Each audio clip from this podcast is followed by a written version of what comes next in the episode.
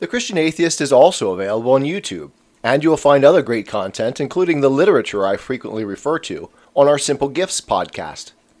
If you find our content helpful, consider supporting us through PayPal at Romans chapter 5 at comcast.net.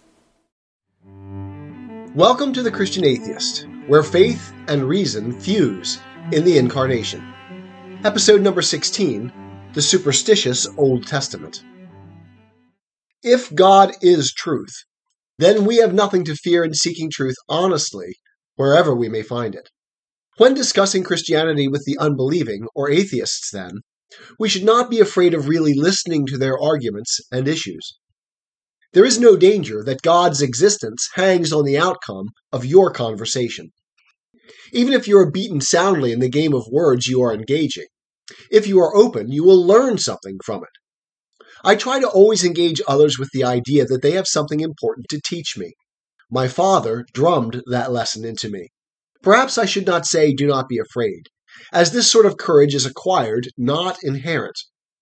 I still get a knot in my gut when faced with tough criticism, and feel out of my comfort zone. Instead, I should say, do not retreat because you feel afraid.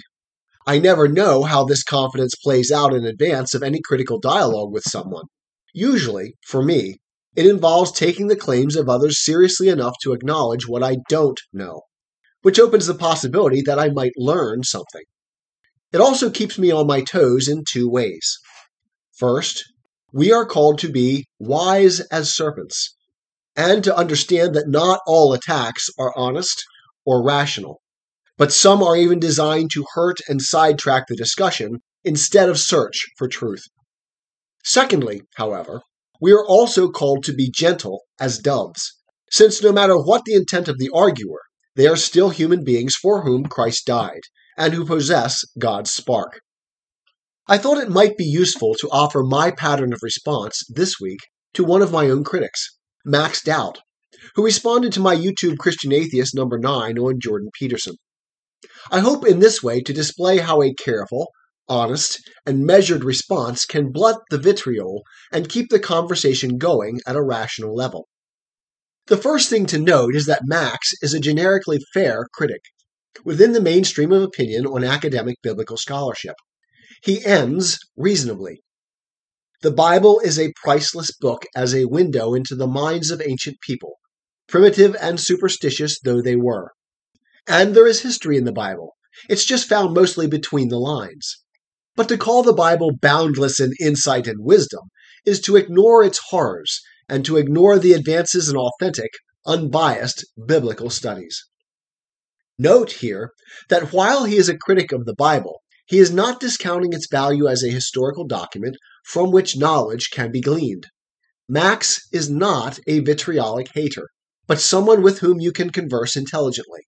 His take on the Bible as superstitious and primitive is not uncommon though I believe it to be wrong in important ways. Let's look together at how best to respond to Max's criticism. Not to his credit, Max begins by casting slurs, which is never good argument, however rhetorically effective it can be. The first substantive position is six sentences in. Quote, to describe the Bible as such, that is, a book boundless in insight and wisdom, is just cherry picking one commits the informal fallacy of cherry picking when you only look at evidence that supports your side of the argument without taking into account other evidence that might support a differing view. It is Max who commits this fallacy most clearly in what follows, by picking some seriously problematic Bible texts as evidence of its, quote, primitive and superstitious nature. His argument, essentially, is this Premise 1 the Bible presents a cure for leprosy that involves incantations and the blood of a bird. Premise 2. The Bible presents a paternity test that clearly is superstitious and details its superstitious nature. Premise 3. This sort of superstitious ickiness infests the whole Bible. Conclusion the Bible cannot justifiably be called a book, quote, boundless in insight and wisdom. This is an inductive argument, meant to assert the probability of its conclusion as strongly as possible. Its logic is that of support for a conclusion, not of deductive necessity, which is just an observation, not a critique of the argument. Almost all of our arguments as human beings are inductive in nature. However, an inductive argument is only as strong as 1. the individual premises truth states, and 2. the logic of their support for the conclusion. Max's argument, though containing at least one really good critical assessment of the Bible in premise 2, fails to be a good argument in all other ways. Let's examine it. Premise 1 is an interpretive reading of Leviticus 14. The context makes it clear that what is being represented is not meant to be a cure for leprosy at all, but rather a cleansing rite to restore the Jewish person to fellowship with God and his people after their leprosy has departed. These cleansing rites are arcane, odd, and distasteful to many, me among them, as podcast 15 makes clear. But the claim that this is superstitious, in opposition to cultural, is not well supported, since it is not a matter of any metaphysical efficacy for the procedure, but simple obedience to community practice. The second premise is far more serious, I think, and reflects my own reservations with the Old Testament sacrificial system. If you read Numbers 5 11 through 31, Max's characterization of the procedure is not far off. So we have to give him credit that he is not misrepresenting the Bible's actual words to make a point. This is a very positive thing. We should, at the very least, be able to agree over clear cut data. I even agree that this seems superstitious nonsense though our own ignorance of the times and the text itself may weaken this claim. We should be careful to not arrogantly overstate our understanding of things like this. The third premise, too, suffers from this critical arrogance, overstatement. Max has serious objections that should not be quickly dismissed or glossed over. I don't have answers that I am happy with for the quote superstitious ickiness that appears in the Bible. But I find it remarkable not for its pervasiveness, but for its scarcity, especially given the wide ranging and remarkable scope of this book. I could add many troubling issues to the list that Max provides. But the fact that the Bible has a number of unresolved issues that I cannot understand does not generalize into the claim that superstitious ickiness infects the whole Bible. This is patently false and a fair minded critic should not make such claims, just as the Christian should not simply dismiss the serious objections of the critic. Intellectual honesty should be the standard on both sides. We will observe a parallel sort of arrogance regarding the Bible's historicity in next week's edition.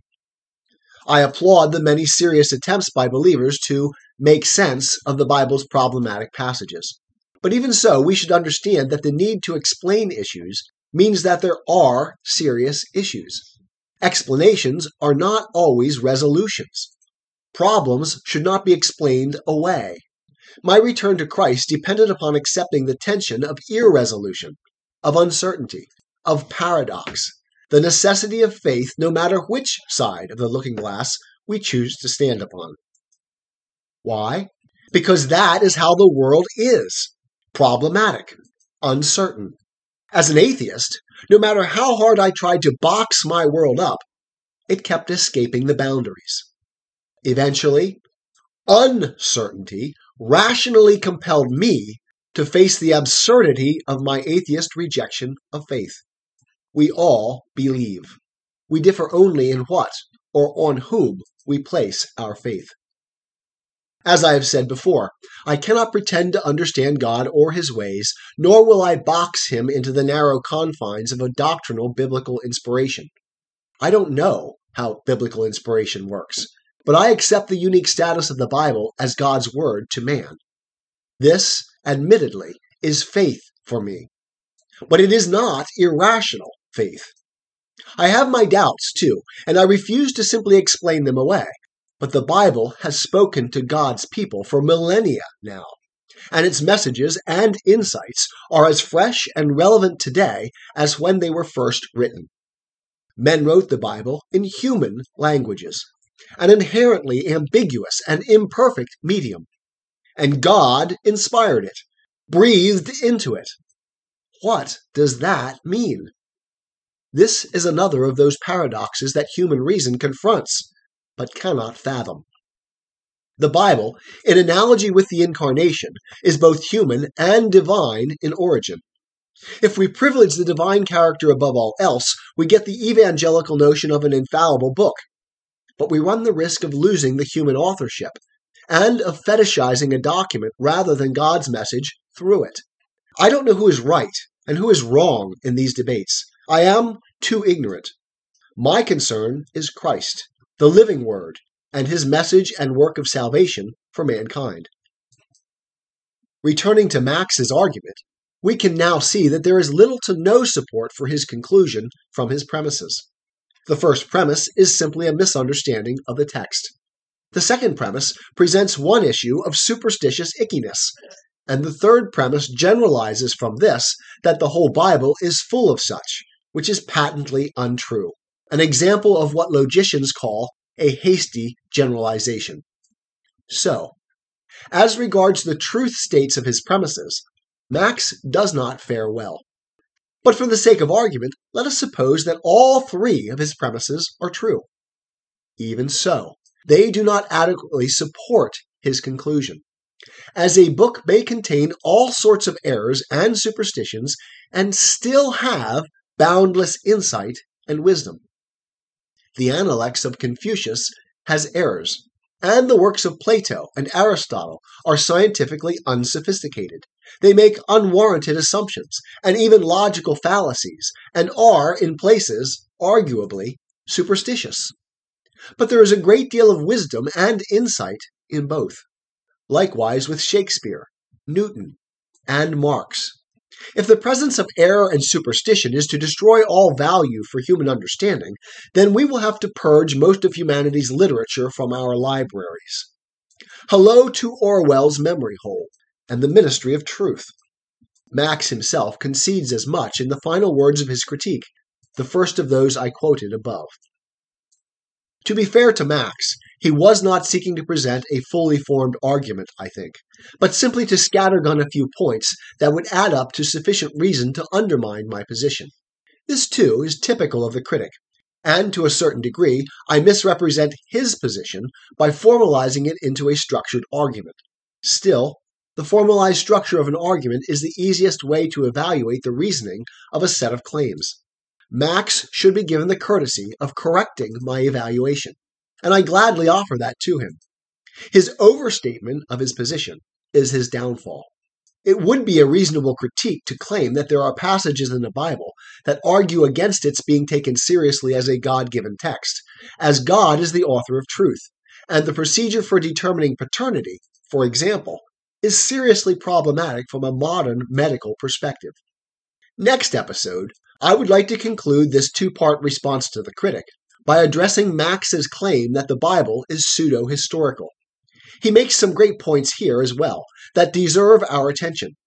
If any of you want to read the actual text of Max's critique and my response, it can be found on YouTube in the comments to The Christian Atheist, Episode 9, on Jordan Peterson's contributions to the machinery of the looking glass. I look forward to next week. I am a Christian, with the searching and skeptical mind of an atheist. I don't want to believe anything that isn't true. I know both sides of the looking glass, and I know them with open eyes. I choose Christ's side. I invite you to join me from wherever you stand before the looking glass. That's this week's episode. Thanks for listening. And remember, you can have your religious cake and eat it too. You can have reason, respect for science, a 21st century worldview, and be a Christian.